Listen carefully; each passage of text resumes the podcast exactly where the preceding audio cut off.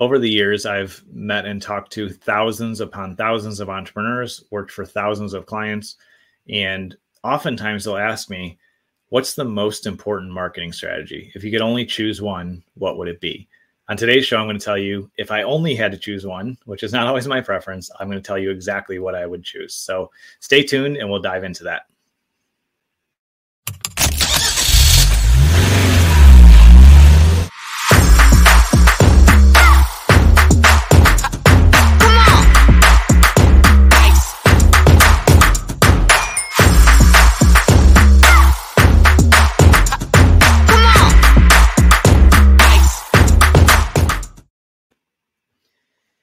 If we wind back a, a few years, quite a few years now, to the 90s, in the early 90s, um, that's when I first started kind of stretching my entrepreneurial muscle, and I started doing construction pod- projects, remodeling, you know, things around people's homes and things like that. And I re- remember asking myself, okay, how am I going to get more business? And back then, we didn't have the sophisticated tracking that we do now we didn't really have it was in i forget when it started. I don't even think it was in the 90s we didn't have google ads the way they are today. We didn't have facebook ads. We didn't have uh, email marketing was there but not at the not the way it is now. We just didn't have the technology and the tools we have and yet billion dollar businesses were still you know birthed. And um, businesses grew aggressively in my first business although i had so much to learn and made so many mistakes. We did millions of dollars in revenue. And one of the primary drivers for businesses up until the age of digital media and digital marketing was branding. And so being in the phone book when somebody wanted to look you up, having your trucks wrapped if you were a service company, having billboards, um, doing radio, um, doing direct mail, that was the path. I remember sitting down with um, one of the lead direct mail marketers for Progressive Insurance and he explained to me the entire sequence of mail they sent, which started with branding and then moved to direct calls to action. And as we think about the age we live in today, digital marketing, Facebook ads, Google ads, everything digital, you know, there's a lot there now in search engine optimization. It feels super accessible and it is, but it's less successful when we don't have an established brand.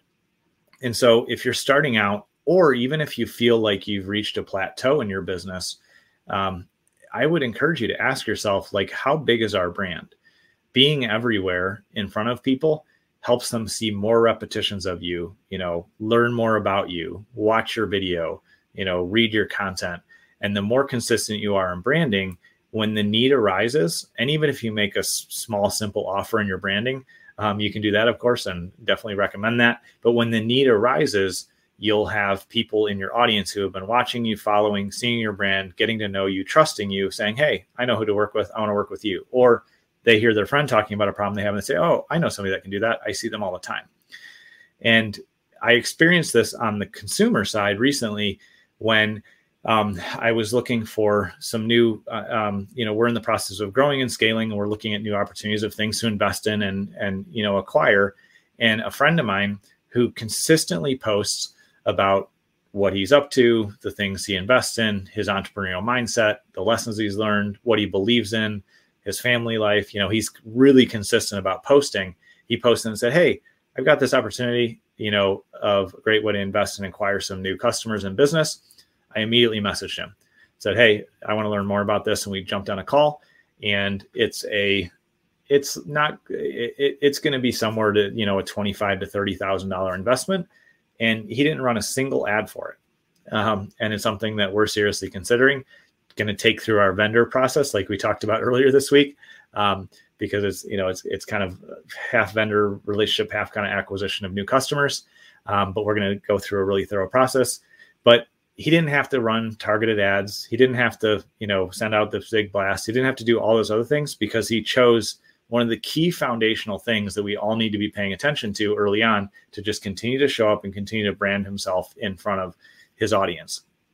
And when we look at that approach of branding, it's it's difficult in today's world to initially, especially if you're new in the marketing space, to associate value with brand because everybody wants to see a click, an opt in, and a sale, which I'm 100% for. We do a lot of that for our clients, and it's definitely something you should do. But you end up paying more per sale per lead when you don't have a big brand because nobody knows you and so there's low trust. Whereas if you set aside the mindset of like i want to put a dollar in and get a dollar out tomorrow and you start to play the long game and say how can i keep showing up consistently in front of my audience so that when they're ready they buy from me? That creates such a super strong foundation of who you are what you offer what your services are that you're consistent that you're going to be here this year you know in six months next year in a few years and when you play the long game it brings in big opportunities. It brings in high quality prospects who become clients who know all about you, what you believe, what your guiding principles are, what you're all about. And it makes the sales conversation so much easier. And then when you run direct response advertising, you get much better results because people know who, who you are. Another great example of this is my friend Ray Higdon. He's in the network marketing space and is just somebody of the highest integrity. Um, I've known him for years. I've followed his content. I've talked to people that are in his programs. Um, he was actually a client of mine years ago, and he chose to create daily video every day, and he's been doing that for over a decade. And he posts consistently every day. Um, I have never gone a day without seeing awesome, inspiring, amazing content from Ray Higdon. And he is the only person that I refer people to when they're in the networking marketing space because he is so consistent. And when he runs his targeted you know uh, lead generation campaigns of course i see those because i've seen all his other content. And so he's pixeled me and tracked me which is part of it. But also when that stuff pops up because i'm interested in a lot of different things in my feed i'm like oh yeah i know him i trust him and so i've even checked out his programs even though i'm not you know full-time in that space by any means I, I play a little bit in the network marketing space it's a it's a business model i really love and there's some great companies there and of course there's in any industry you know things to watch out for in network marketing, but it's a really great positive space. And his example of just consistent branding has built this massive trust. He has a huge audience. His business is growing and scaling because he chose to show up every day, which is branding, which is providing great content, which is showing, hey, we're still here. We still want to serve you and we still want to help you. So even though it's a really hard question to uh, you know ask a marketing geek like me that loves just junking out on learning new marketing, practicing things, and implementing things for ourselves and our clients, if I had to choose one thing and you only got to choose one marketing channel to do or one marketing strategy, to be clear, I would choose branding. So, how are you going to show up more for your clients? How are they going to say, I see you everywhere? That's what people say to me because we're consistent in how we brand and show up at the show. We also continue to look at how can we grow our brand and, and keep expanding our brand because when you can be everywhere in front of your audience, you become the obvious and often the only choice that there's in their mind when they have a problem to solve or when they have pain that they need relieved in a way that you can help them. So I'd encourage you to think about how can I be more consistent in my branding? Um, if it's emailing every day, if it's posting every day, find the channels that you can be consistent in and start there and stack on there and then add on new channels. Don't play in every new social network. Don't buy every new software tool. Don't get distracted. Find the places that you're already consistent and comfortable at some level and make those the bedrock and the foundation of your brand, and your business will grow from there.